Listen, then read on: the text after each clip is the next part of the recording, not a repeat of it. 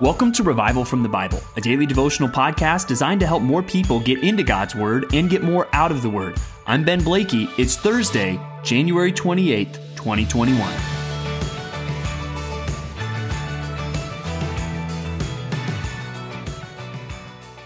Well, in just over a week and a half now, millions of Americans will be gathering around their TV screens to watch the Super Bowl, which this year features the Tampa Bay Buccaneers against the Kansas City Chiefs. And one of the more compelling storylines of this game is the matchup between these two quarterbacks.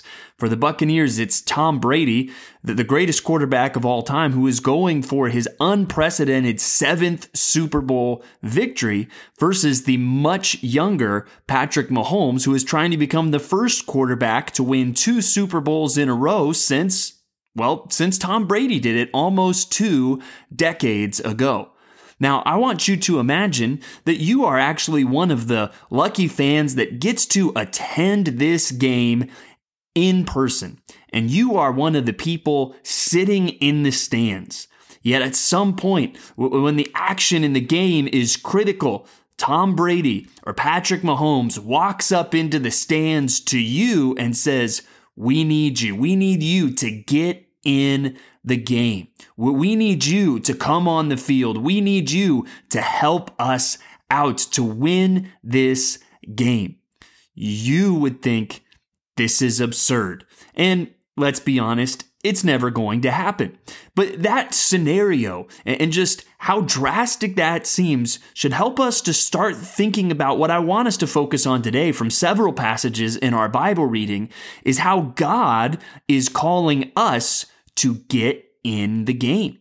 God has a mission, and what we're going to see ultimately is that God is sovereign and God is going to do amazing things to accomplish this mission through His incredible power and glory. But He is not merely inviting us to sit back and watch, He is calling us to get in the game. Even though, yes, we will see God do great things and we are dependent on him doing great things. He is still calling us to be involved. And the first place I want us to see that today is Acts chapter 9, verses 1 through 19. Now, this begins with the famous story of the Damascus Road, where Saul is uh, transformed by this vision of Jesus Christ. And here it starts with this amazing thing that God does where here we see Saul is a persecutor of the church, throwing Christians in jail, responsible for the death of Christians. At least that's what we saw with Stephen. And now he is seeking to go to Damascus and, and find Christians there and bind them and bring them back to Jerusalem. But as he goes, he sees this light and he falls to the ground and Jesus Christ appears to him and says, Saul, Saul, why are you persecuting me? And Saul says, Who are you, Lord? And Jesus says, I am Jesus, whom you are persecuting. But rise and enter the city, and you will be told what you are to do. And so Saul goes then into the town of Damascus. And what we're going to see here is this incredible transformation to from this person who was persecuting Christians to this incredible evangelist who will travel the world, write more books than anybody else in the New Testament, and ultimately give his life for Christ. And how does that happen? Well, Jesus appears to him. God does a great work in the life of Saul. But what I want you to notice is even in the midst of this, God doing this great thing, he's goes to somebody and says, Hey, I, I want you to get in the game. I want you to get involved. And that brings us to this man named Ananias, who was a Christian. And even notice verse 10 calls him a disciple at Damascus. And the Lord appears to him and tells him, Ananias, you need to go and find this man named Saul. And he knows that you are coming. And Ananias is understandably a little hesitant about that. In verse 13, he says, Lord, I have heard from many about this man, how much evil he has done to your saints at Jerusalem. And here he has authority from the chief priests to bind all who call on your name. But the Lord said to him, Go, for he is a chosen instrument of mine to carry my name before the Gentiles and kings and the children of Israel, for I will show him how much he must suffer for the sake of my name. And in response to that, Ananias obeys. He answers the call of God and he goes and he talks to Saul, who at this point has his sight restored, and he is baptized. So here, even though we see God is the one who intervenes in Saul's life, God is the one who has the plan for him to be this missionary, to carry his name before kings and Gentiles and the children of Israel, God still calls Ananias to get involved. And as we think, there is still this mission that God has given us to make disciples of all nations. And for that to happen, we are dependent on God doing great things. God is going to have to change hearts. God is going to have to open eyes. God is going to have to provide. But He is still calling us to get in the game. He, he is calling us to be involved in that mission. He is not merely calling us to sit back and watch.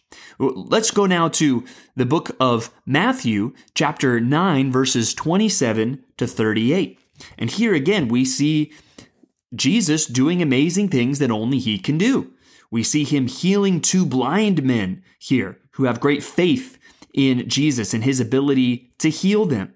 Then he heals a, a demon possessed man who was then unable to speak. And this, these are amazing things. The crowds are saying, never was anything like this seen in Israel in verse 33. But as Jesus goes about his mission and as he goes through the cities and proclaims the truth and does more miracles, he is still moved by the crowds. And he says to his disciples, Hey, I need people basically to get in the game. Look, look at verse 37. Then Jesus said to his disciples, The harvest is plentiful, but the laborers are few. Therefore, pray earnestly to the Lord of the harvest to send out laborers into his harvest. I think if we put all this together, we find a very healthy place for us to be as Christians. We're in this task of making disciples, we absolutely must be dependent on God. This mission is not something that we can accomplish in our own strength. And in fact, opening the eyes of people that are blind spiritually, raising people from the spiritual death they are in, we are entirely dependent on God to do that. And we will no doubt observe God doing great things. We will witness amazing things that God does. But at that same time, God is calling us not merely to sit back and watch, but to be involved. He is calling us to be the laborers in this harvest. So we must all respond to that today. And I want us to respond even how Jesus tells us to right here in this passage to start with prayer, that we would pray earnestly for the Lord of the harvest to send out laborers into his harvest. And let's start even by all praying that for ourselves. Let's say, like the prophet Isaiah, Here I am, God. Send me. I want to be one of those laborers. And I want to challenge you to pray for open doors, for opportunities to get in the game, for ways that you can share the gospel. I even want to challenge you to pray that God would use you to lead somebody to Christ this year in 2021. And obviously, we're dependent on God to do that. He's got to work. He has to prepare people's hearts for the message. He has to open their eyes to see the truth. But He is calling us to be involved. He is calling us to get in the game. And let's start doing that through prayer, through earnestly seeking God to send out more laborers into this harvest. And may we pray that God would use us to do that. Well, as we seek to accomplish the mission that God has called us to, as we step out in faith to respond to God's call, there's no doubt times where we are going to be discouraged. Um, there's going to be times where it's like, God, what am I even doing here? And that's where we find Moses as we go back now to Exodus. We remember yesterday at the end of Exodus chapter 5, we see the people are discouraged because now they have more work to do because of this call that Moses made for Pharaoh to let the people go. And we saw even Moses himself discouraged and, and asking God, why did you ever send me? Well, today we want to look at chapters 6 and 7. And at the beginning of chapter 6, God answers Moses. And he says in verse 1 But the Lord said to Moses, Now you shall see what I will do to Pharaoh. For with a strong hand he will send them out, and with a strong hand he will drive them out of his land. God spoke to Moses and said to him, I am the Lord. I appeared to Abraham, to Isaac, and to Jacob as God Almighty, but by my name, the Lord, Yahweh, I did not make myself known to them. I also established my covenant with them to give them the land of Canaan, the land in which they lived as sojourners. Moreover, I have heard the groanings of the people of Israel, whom the Egyptians hold as slaves, and I have remembered my covenant.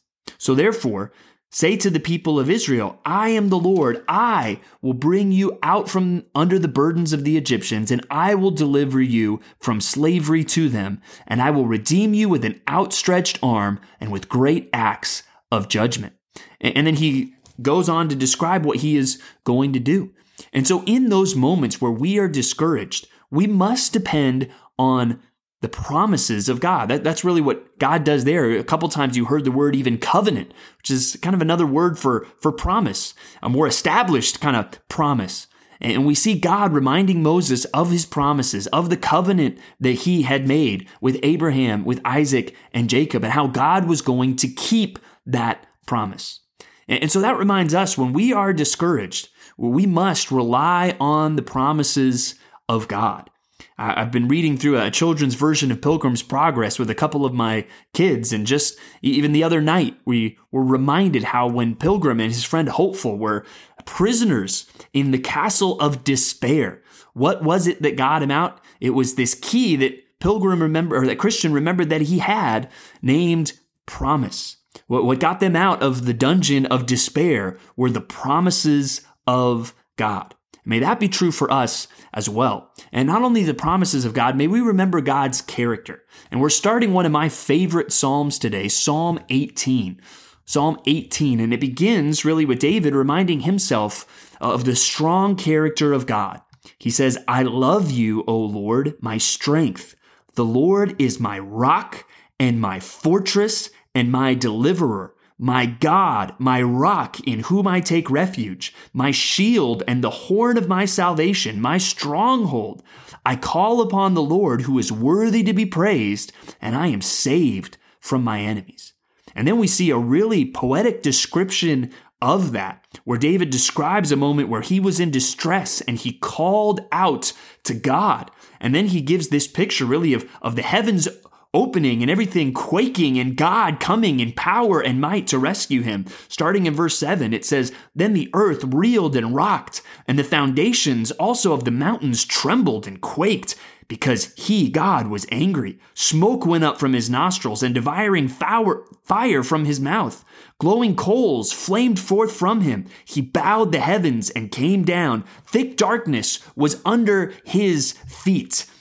He rode on a cherub and flew. He came swiftly on the wings of the wind. He made darkness his covering, his canopy around him, thick clouds dark with water. Out of the brightness before him, hailstones and coals of fire broke through his clouds. Right? And we'll pick it up tomorrow how, how God appears to answer in this mighty way David's prayer. So may we realize God is calling us to be involved, and that is not going to be easy. You even think of Ananias at first, how he was intimidated by God's call to go and share the gospel and to minister to Saul.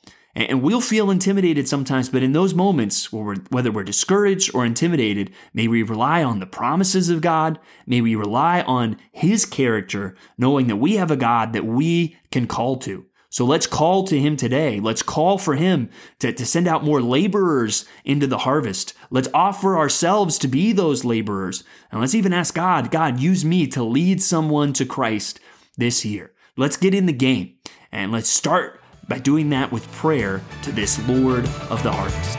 Thanks for digging into God's Word with me today on Revival from the Bible. For more resources, check out revivalfromthebible.com. To learn more about Compass Bible Church Treasure Valley, go to compassbible.tv. The grace of our Lord Jesus Christ be with you.